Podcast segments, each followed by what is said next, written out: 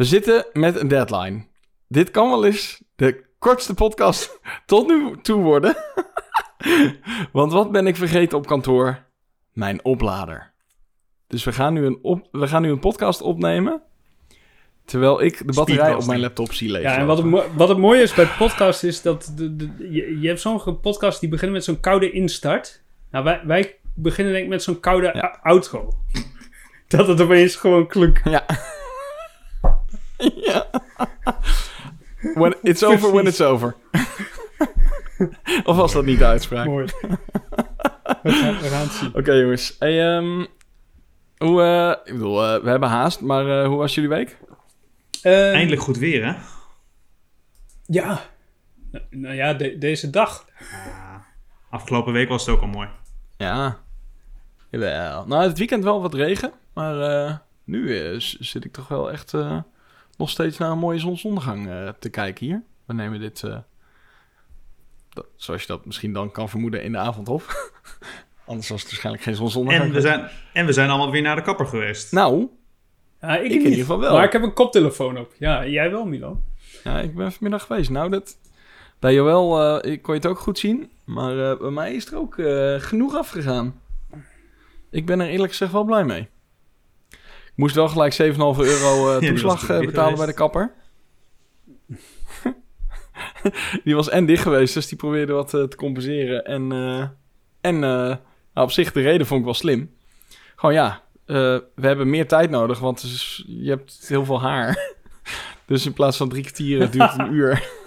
Maar Dus hij knipt toch gewoon nog steeds op dezelfde plek, of niet? Hij zei hè? Zij. Ja, nee, dat, is toch, dat werkt toch anders. Misschien heb jij, eh, heb jij een kapper die gewoon eh, bij de basis gewoon eh, gaat knippen. Ah, die van mij, die doet dat in laagjes en zo. Hè. Dat is allemaal heel fancy. Dat is ook Ik, heel ik, en dan nog 57 erbij. ik heb ooit... Het, voelt- het, het voelt, voelt anders zo goedkoop, hè, dat je dan eh, maar zo kort Ik, uit ik zat er ooit vijf minuten, dat is bij mij altijd namelijk. En er was een, eh, een meisje in opleiding en Mhm. die ging toen fluisterend naar haar baas, ba, bazin. En toen, eh toen en, eh, rekende ze 15 euro in plaats van 30. Omdat ze zelf ook al volgens mij door hadden dat het een beetje steep was voor als je binnen vijf minuten van die stoel af. Maar goed. Ja, je hebt wel bij kappers vaak dat als je alleen maar even laat bijpunten of pony laat bijknippen of zo, dat ze dan eh 5 Ja, of 10 ja. euro doen of zo. Hè? Dat je gewoon echt even alleen maar even gaat zitten en, eh, en even laat bijwerken. Maar eh, nou, dat was bij mij vandaag wel echt het volledige programma.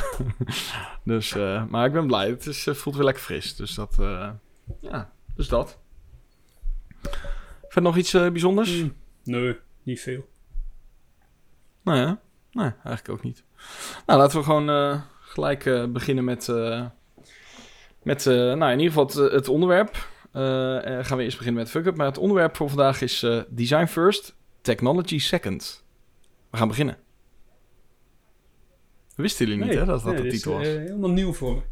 Nee. Oké. Hey, ik schud ze zo uit de mouw. Ehm, yes, jongens. Ehm, het, het voelt nog een beetje onwennig om nu niet te zeggen dat ik account director ben en mede-eigenaar. En, en Hey, dat je wel ook dan ook vervolgens Hey, ik ben ook mede-eigenaar, hè? Oh ja, oh sorry. Ja. Maar daarom zei ik ook mede-eigenaar. anders Jawel, nou, eigenaar. dan moet je zeggen, ja, ik ook, hè? Ja, Nee, maar Milan, Milan, oh ja, nee, maar Milan heeft het al gezegd natuurlijk. dat is hè, waar. dus, eh, ja. Nou, ik denk dat het vanzelf langzaam uit ons systeem eh, verdwijnt. Ja, Ehm, eh, eh, we beginnen elke week natuurlijk met de UX fuck-up van de week. En deze week eh, is die fuck-up van... eh, althans, hij is niet van Gertjan, maar hij is wel aangedragen door Gertjan. Want wat had jij... eh, jij had iets bij de Gene Center meegemaakt, toch? Ja, ik ging... ik, ik- had nieuwe broeken nodig, want ik weet niet of jullie dat ook hebben met corona, maar ik koop wat minder kleren dan normaal en ik kocht dan niet heel veel kleren. Maar nu, nu kon ik echt wel best wel lang zonder. Maar Hm. op een gegeven moment denk je dan van, ja, nu ben ik er wel echt doorheen. Dus dan moet je een heleboel kleren in één keer kopen. Hè? Daar komt het dan Ja. een beetje. Ja. Dus eh, toen had ik ontdekt dat eigenlijk de spijkerbroeken die ik het liefst droeg, dat dat twee keer dezelfde merk en dezelfde model was. Dus ik dacht, hé, hey, dat is gunstig. Als ik dan gewoon een heleboel van die spijkerbroeken koop, dan, eh, dan ben ik klaar. Dus die had ik allemaal een beetje opgezocht en in mijn winkelmandje gegooid. Nog wat gevarieerd met de maat. Dacht, dan kan ik een beetje kijken welke het best zit. En dan weet ik voor de toekomst eh, eh, helemaal precies wat ik moet hebben. En toen eh, ging, ging ik afrekenen met de Triodos app. En die was verlopen of zo. Ja, ja, volgens mij gaf die melding dat ik niet meer kon betalen omdat ik de app moest updaten. Maar dat deed hij pas nadat ik al heel ver in dat proces zat. Handig. En toen vond de Jeans Center eh, webshop dat mijn betaling al verwerkt was. Dus die gooit me in de volgende stap en die gooit mijn winkelmandje leeg. Nice. En dat is best irritant. Want dan kan je weer opnieuw gaan zoeken naar de producten die je had gezocht. Toen deed ik dat. Ja, precies. En toen ging ik dat opnieuw doen. En je gelooft het echt niet. En toen was ik weer helemaal aan het eind van het proces. En toen zei de Triodos app dat ik met de reader, die ze ook hebben, de app moest autoriseren. En toen gooide die weer mijn hele winkelmandje leeg. hey, maar je wist inmiddels wel hoe, hoe het werkte. Ik bedoel, Je hebt twee keer geoefend. Ja, Prima precies. scheepsrecht. Nou, ik moet zeggen, die broeken zoeken ging wel steeds sneller. Bij de Ja. derde keer. Maar, Oei. ja, maar ik kom wel regelmatig volgens mij met Triodos en ASN en zo. Je merkt gewoon dat die, die wat kleinere banken, denk ik, eh, wat minder budget hebben om hun IT-gebeuren precies. te optimaliseren. Dus, eh, maar ik, ik vind het wel gek dat zo'n webshop dan kennelijk toch iets verwerkt. Terwijl er eigenlijk Ja, niks gebeurd is. Het is ook niet betaald. nee, ja, precies. Ja, het zal, het zal misschien de combinatie zijn dat de Gene Center dan, ook al krijgt hij een, eh, een betaling niet voltooid, dat hij dan toch eh, denkt van, ah, ik gooi het even leeg. Ja, En ja. Triodos eh, niet zo handig dat ze, terwijl je in de betaling zit, eh, de app even lekker willen updaten. Dat is, eh Nee, dat en is de, en keer, tweeledig. En de keer daarna ook dat je hem dan moet autoriseren, dat kunnen ze dan beter gewoon vragen als je de app voor het eerst na een update eh, opstart. Ja, lijkt mij, maar goed. Ja, ja, ja. Maar dat is niet veilig. Nee. Dat is niet veilig. Nee, misschien is dat, ja, dat kan. Ja. Oké, en door. Mand. Sorry. Eh, heb jij nou eh, thuis ook een eh, hele goede of eh, juist slechte ervaring met een app van een bank of van een webshop? Stuur ons dan even een mailtje naar uh, pillowtalk.pixelpillow.nl of volg ons op Instagram at pillowtalkpodcast. Alright, we gaan het vandaag hebben over Design First, Technology Second. Welkom bij Pillow Talk, de podcast waarin we op zoek gaan naar de ultieme gebruikservaring in het digitale domein en daarbuiten.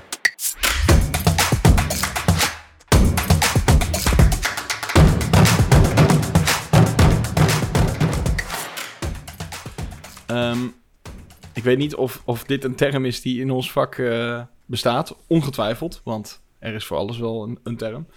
Eh, maar het, lijkt een beetje, de term lijkt een beetje op eh, mobile first natuurlijk. Een term die in eh, responsive web design eh, bekend is. Tenminste, dat doet hij mij aan denken. Maar ehm, eh, wie wil even toelichten wat we met design first bedoelen? Ik denk, ik denk dat het, eh, wat, wat wij ermee bedoelen, is dat, dat we vaak zien dat er organisaties zijn die redeneren vanuit een bestaande oplossing en dan hopen dat dat uiteindelijk, nou ja, dat de gebruiker zich daar dan in zal vinden. In plaats van dat je uit moet gaan van de behoeften van de gebruiker en daar dan een systeem aan koppelen. Toevoegingen? Jeetje. Nou, dat is het wel, denk ik. Ja. Nee, ik, eh, ik ben nog aan het verwerken. Nou, hebben die zo snel. stellingen nog nodig nu? Ja, of eh, kunnen we gewoon eh wrap it up? Ik ben wel heel benieuwd. Misschien vinden mensen dit wel heel relaxed. Dat iedereen, dat iedereen eh, eh, ons een bericht stuurt van... Hey, kunnen jullie voortaan die podcast niet, Ja, eh, niet altijd zo kort? Vijf minuten, oké. die shorts die Ja, dan nou, we gaan een- meemaken. een minuutje of zo zeg maar maximaal Ja, zijn. precies. Ja. Oh, is dat zo? Oh, dat heb ik nog helemaal niet meegekregen. Oh, grappig. Eh, nee, we, we, hebben, we hebben uiteraard drie stellingen. We zullen zien hoe lang we erover doen. Maar ehm, eh, stelling 1 is... eh, IT-bedrijven redeneren niet vanuit de gebruiker... maar vanuit de, tussen haakjes, technische oplossing. Ehm, en dus niet design first, maar technology first. Ehm, is dat zo? Ik denk sowieso IT-bedrijven die een, eh, een, een standaard oplossing hebben in ieder geval wel. Die zijn erbij gebaat, of niet? Ja. Ja, en waarom dan? Ja, denk je, denk je dat IT-bedrijven die gewoon maatwerk maken, niet vanuit technologie eh, eh, gebaseerde keuzes maken? Nou, ik denk dat eh, partijen die, die een maatwerkoplossing of die een maatwerkoplossing hebben, die maakt het in principe minder uit. In de zin van, eh, die, die Mhm. kunnen natuurlijk ook een, een, een, eh, van het gebaande pad afgaan om alsnog eh, voor die gebruikservaring te zorgen. Maar partijen die een standaardoplossing aanbieden, die komen natuurlijk heel snel dat ze een bepaalde of een klant of een wens in een bepaald keurslijf willen plaatsen, omdat anders hun oplossing waarschijnlijk niet voldoet. Of dat er iets gebouwd. Ik zie trouwens wat je, ik zie trouwens wat je hier aan het doen bent. Dit is echt, efficiency is echt strong in this one. Eh, je bent gewoon stelling 2 er gewoon al bij aan het eh, combineren. Dit is echt, eh, Nou, gaan we naar twee? dit is briljant. Nee, maar dat, ja, dat, dat- ja, nee, maar dat, dat, dat is natuurlijk zo. Als je inderdaad een, een standaard oplossing op de plank hebt liggen, dan, eh, dan, dan is de, de, de keuze om die eh, in te zetten natuurlijk snel gemaakt. Eh, maar ik heb zelf eh, een aantal jaren bij een, een internetbureau eh, gewerkt dat onderdeel was van, eh, van Ordina. Toch een van de, in ieder geval de Benelux, een redelijke, redelijke speler op IT-vlak.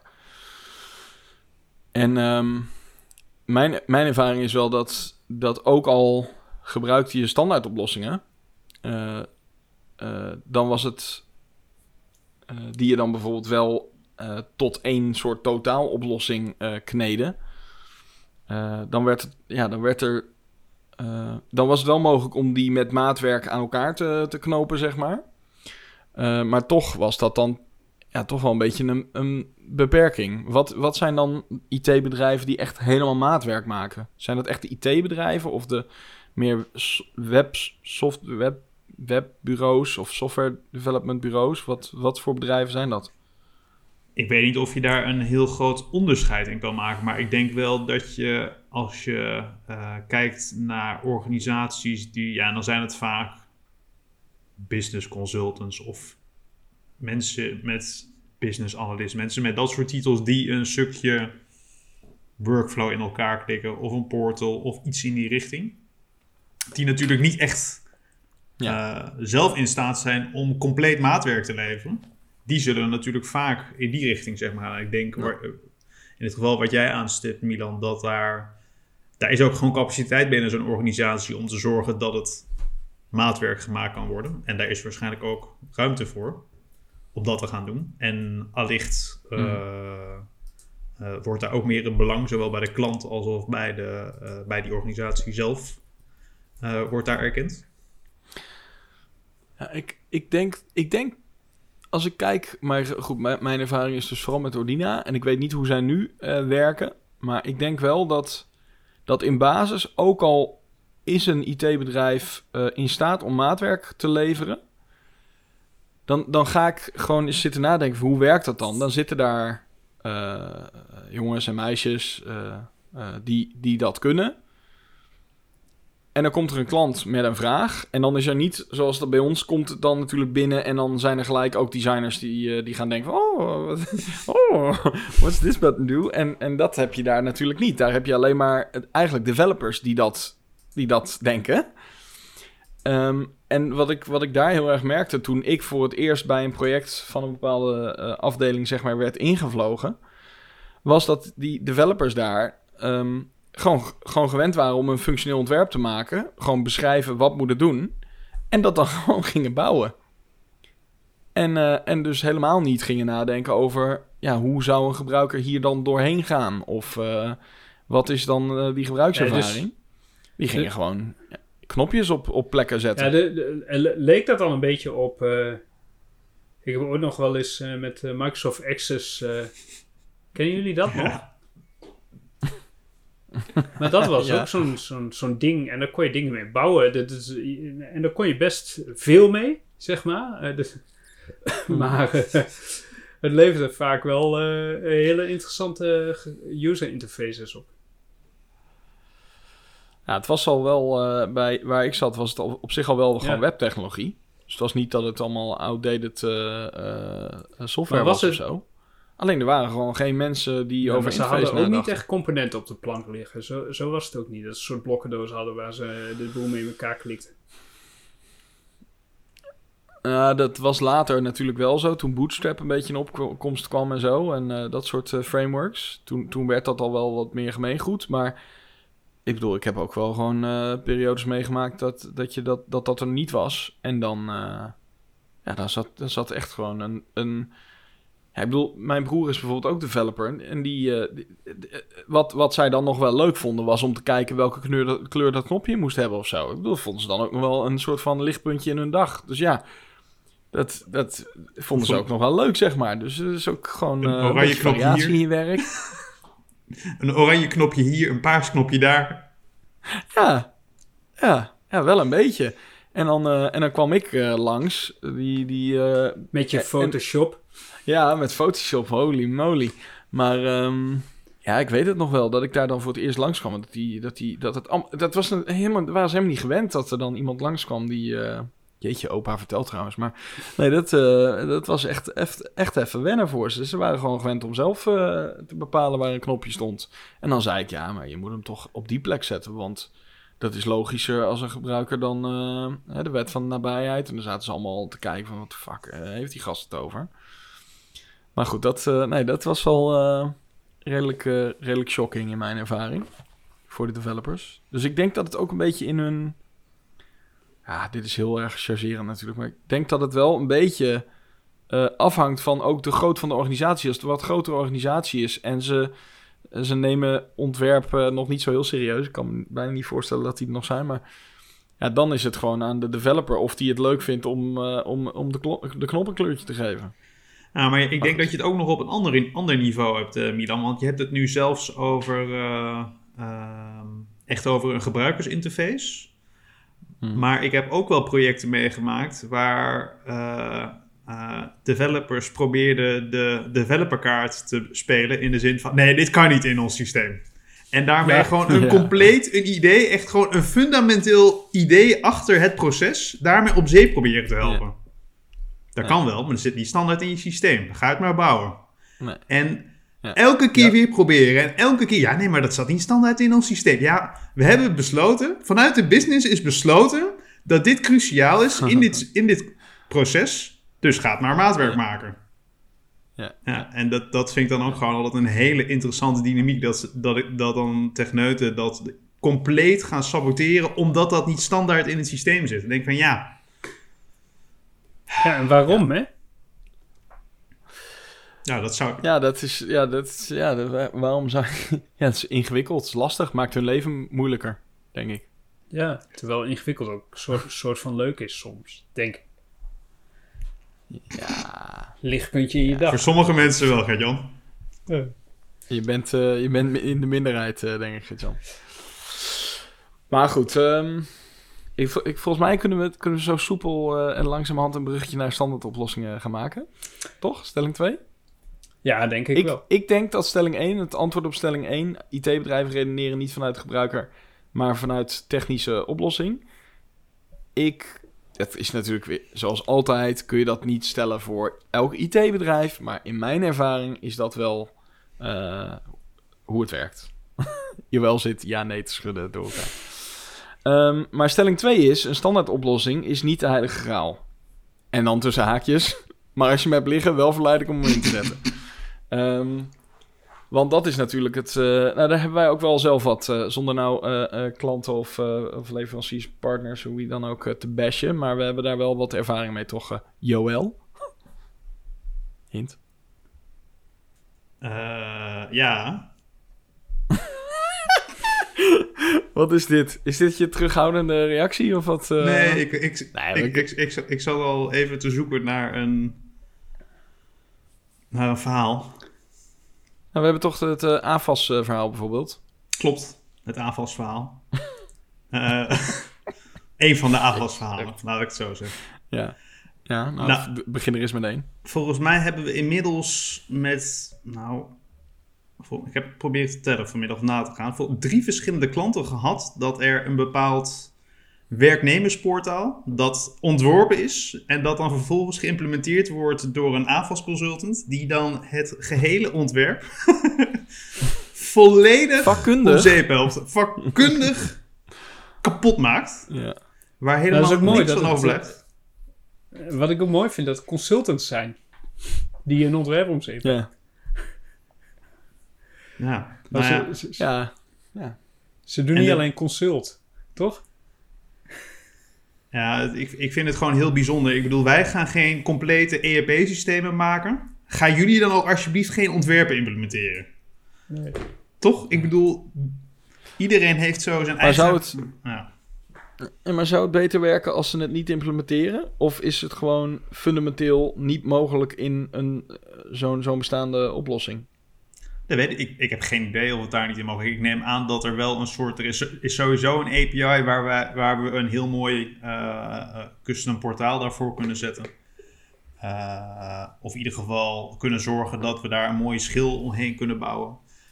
Eh, Maar dan, dan zijn er toch weer forces at play, zeg maar, dat, dat het dan alsnog op die manier komt. En dat, nou, dat doet wel gewoon echt een beetje afbreuk aan je merk. En helemaal als je kijkt hoeveel energie heel veel organisaties inzetten om eh, eh, eh, mensen te vinden voor verschillende functies. En dan kom je op zo'n portal of zo'n werken bij site. Ja. Dan, Nou, ze- en, dan zou ik me niet schamen als werkgever. En sowieso, hoeveel eh, ehm, geld organisaties investeren in hun merk, in branding, dat soort dingen. En dan, ehm,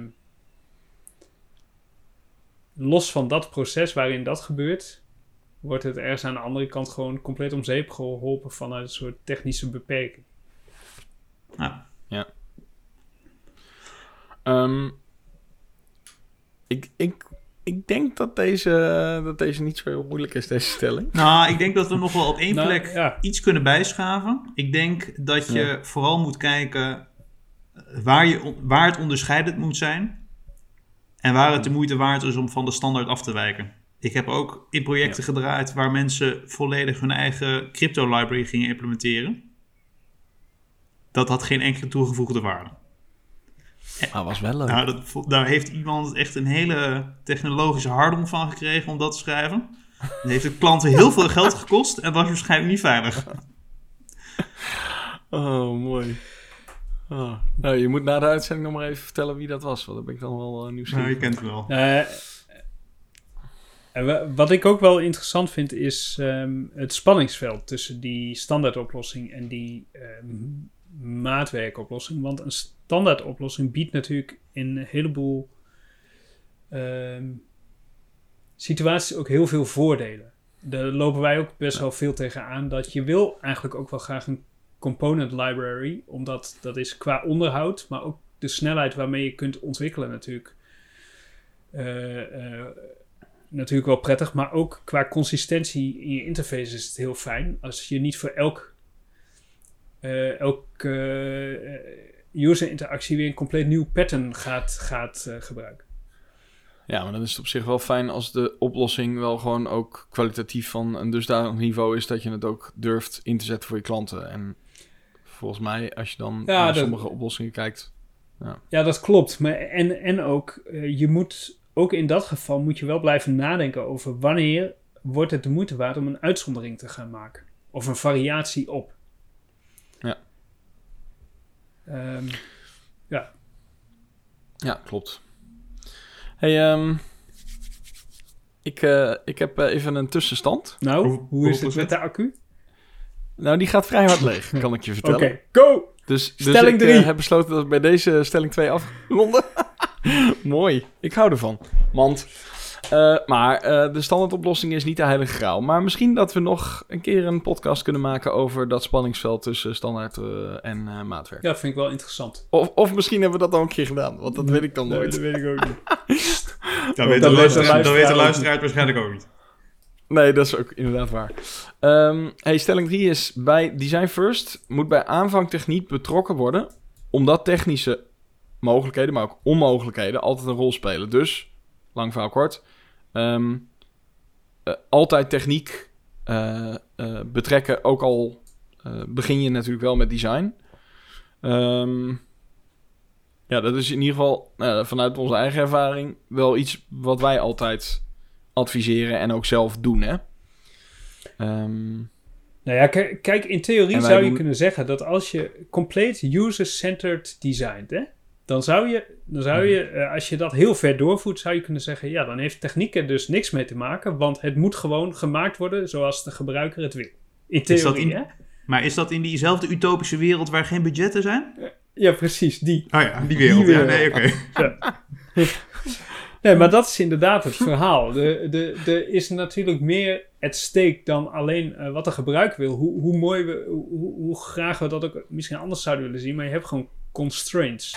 Je hebt eh, met budget te maken, doorlooptijden, eh, dat een systeem te onderhouden moet blijven, et cetera. Dus ehm, ik denk altijd dat het heel erg kan helpen als developers vroeg in het proces betrokken zijn. Want dan kan je heel snel afstemmen als ontwerper met een developer van wat is de slimme keuze? Als we dit doen, wat is daar de consequentie dan van? En kunnen we misschien Ja. ook net heel iets anders doen, wat qua usability bijna niks uitmaakt, maar wat misschien qua techniek het veel makkelijker maakt. En, en dat is denk ik echt heel belangrijk om te doen. Ja, want inderdaad, er zijn denk ik, en dat hebben we onszelf misschien ook wel eens schuldig aan gemaakt, maar er zijn denk ik best wel veel designers die, eh, die vinden dat een designer weet wat gebruikersbehoeften zijn en hoe je die moet vertalen naar een goede oplossing. Alleen juist door ook een, iemand met een technische achtergrond al te betrekken vroeg in het proces, kom je achter dingen die, ja, die een designer natuurlijk niet weet of niet kan weten. Ja.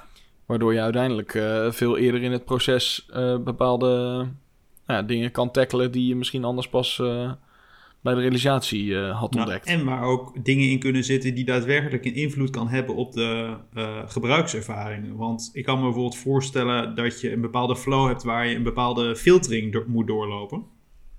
Mhm. Ehm, als die filtering heel veel, heel veel tijd zeg maar, kost en je, je, je hebt heel veel moeite om je resultaten terug te brengen, dan wil je voor in het proces wil je juist misschien wel een filteroptie hebben om heel veel van die mogelijkheden doen af te laten vallen, zodat die vervolgstappen sneller laden of iets in die richting. eh, dat je daarna door een, eh, eh, een, een vloeiend proces kan. Eigenlijk hetzelfde wat Gert-Jan net had met die Triodos-app ja, vanuit een gebruiker of misschien een ontwerper, die zou in eerste instantie niet zeggen zo van ja, eh, we gaan eerst die autorisatiecode gelijk doen. Maar als je later in het proces daar dan weer terug moet en je hele proces wordt er halverwege onderbroken, dat zijn natuurlijk wel dingen die onderhevig zijn aan een, ja, weet ik veel, misschien zit er wel een of andere eh, eh, wetgeving aan ten grondslag dat je identificatieplichten voor transacties meer dan eh, 5000 euro op het moment met Ideal, ik noem maar even wat, dat ze dat gewoon moeten doen. Eh, Ja, dat zou kunnen, ja. Dat, dat het niet anders kan. Ja, dat is ook. eh, ik bedoel, daar doen wij niet de backend eh, eh, van. Maar bijvoorbeeld bij, bij Nen Connect eh, eh, heb- hebben, we, hebben we natuurlijk ook eh, eh, van die filters. Bij het eh, zoeken van, eh, van bepaalde normen en documenten die daaronder eh, vallen. En, eh, en daar is performance wel echt een, een, iets waarmee je echt rekening wil houden tijdens het ontwerpen van die filters. Dus toen wij dat volgens mij iets van een eh, en daar zijn we nu nog steeds wel mee aan het tweaken. Maar op een gegeven moment gingen we bijvoorbeeld een ingreep doen op Nen Connect. Waarbij we de, de normen op een andere manier gingen presenteren. Dus niet eh, lineair alle documenten gewoon eh, gefilterd. Maar echt gegroepeerd. Ja, in, in werktitel families gegroepeerd, zeg maar. En, maar omdat.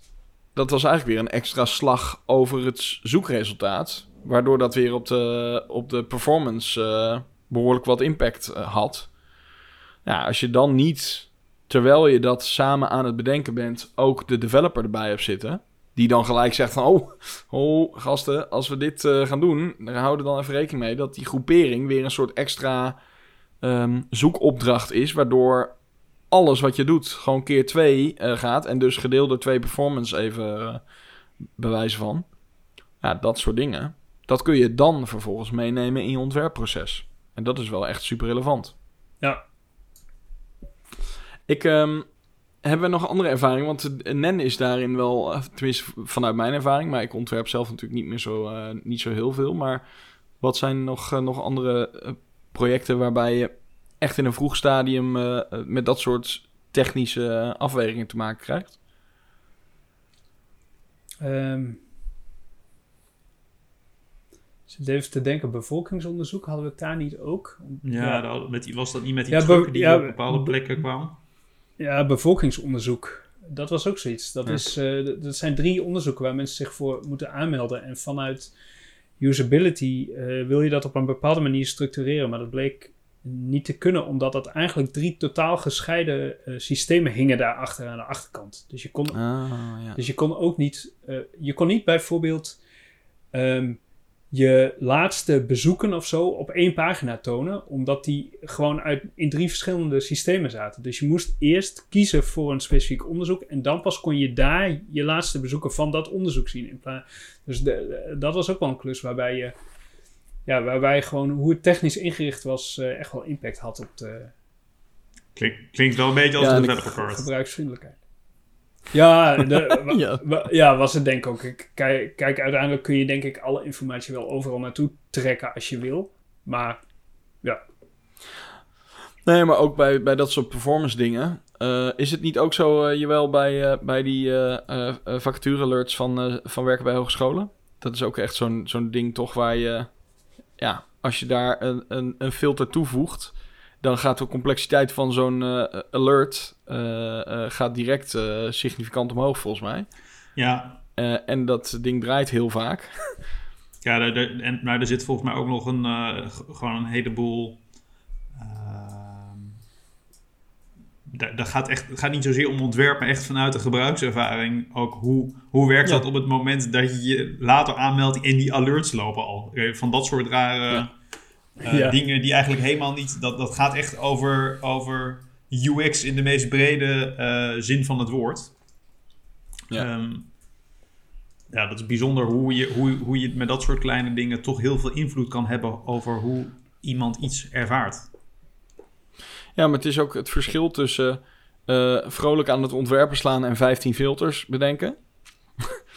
Eh, versus, ja, maar elk filter dat je toevoegt eh, zorgt ervoor dat, dat we zoveel langer doen over die hele ehm, ja, query van alerts versturen. Ja, dat, dat zijn allemaal dingen dat als daar geen techneut bij zit, dan, ehm, ja, dan, dan ontwerp je er vrolijk op los en dan heb je helemaal geen idee van de consequenties. En dat is dan nou ja, dan duurt het misschien wat langer. Maar ik kan me ook voorstellen dat er beslissingen zijn die gewoon financiële impact hebben. Als jij eh, iets op AWS hebt eh, draaien van Amazon. En, eh, en je, dan, dan is, is misschien een extra vinkje bij een filter ook wel gewoon heel veel meer dataverkeer en dus veel meer kosten of zo. Ik kan me ook voorstellen dat dat een rol speelt bij dat soort zaken. Ja, nou ja, ju- juist omdat tech- technisch zijn dingen vaak. Eigenlijk bedoel. Google kan, het, kan ook snel zoeken. Waarom zullen wij dan niet eh, ja, ja, een filtertje kunnen fixen? Ja, omdat eh, Google er misschien eh 500 miljoen per jaar tegenaan gooit. Ja. Alleen tegen Ja. een zoek. Ja, niet Daarom waarschijnlijk. andere stakes. Hey, ehm, ik heb eh, weer een tussenstand. nou, waar zit je op? Ik, hij is, inmiddels is mijn batterij-icoontje rood geworden. Dus ik denk dat ik nog eh, vijf minuten heb. En dan is het Ja, gebeurd. Het past, het past wel precies.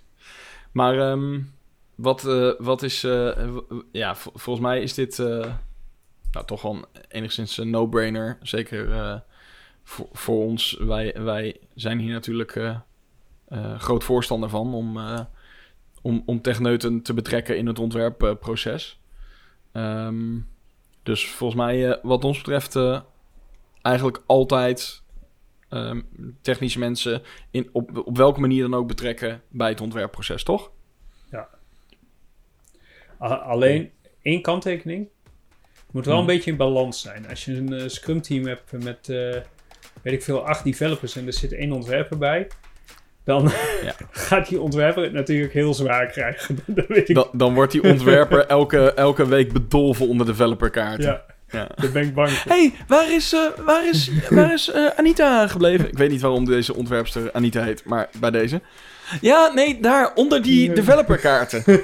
Het is trouwens wel een leuk, leuke relatie ges- geslenkt, Milan. Dat we een kaartset geven waar alleen maar developerkaarten zitten. En dan ben je, is jouw organisatie ook zo klaar met developerkaarten? Oh, maar, maar, eh, maar ik weet niet zo goed hoeveel, or- hoe, hoeveel organisaties weten wat een developerkaart is. Ja, ik neem aan veel, maar ik weet het ook niet helemaal zeker. Ja, weet ik ook niet. Het, het- volgens mij komt het, komt, Only one way to find out. het komt volgens mij uit eh, Don't, make, eh, Don't Make Me Think. eh, van, Ja, eh, is Oh, oké. ja, dat je zo'n mooi, had dan- je zo'n mooie Da- stripje dan, staan. denk ik dat, eh, dan denk ik dat wel meer mensen het kennen. Maar goed, dat... eh Oké, cool. Hey, ehm, sorry, eh, sorry voor deze gehaaste aflevering. En toch weten we het dan te presteren om 36 minuten te lullen. Ja, Ik mooi, hè? toch knap. Ja. Maar ehm, Onder hoge tijdstuk. ja. Ongelooflijk. We gaan het nog een keer onder, de, onder het half uur eh, lukken. Ehm, mocht je nou luisteren en eh, zelf bij een IT-partij werken en hier totaal niet mee eens zijn, ehm, ja, so be it. nee, stuur ons dan even een mailtje met jouw eh, mening, jouw reactie. Dan kunnen we daar de volgende keer nog even op ingaan. Eh, naar eh, e-mailadres pillowtalk.pixelpillow.nl of, of eigenlijk en, vergeet ons niet te volgen op Instagram, at Pillowtalk, de podcast. Dan krijg je ook een berichtje als de laatste aflevering weer online verschijnt. Dus, nou, voordat hij uitvalt, eh, bedankt, guys. Ciao, ciao. En eh, tot de volgende. Doei. Tot de volgende. Joe. Doei. Later. Later.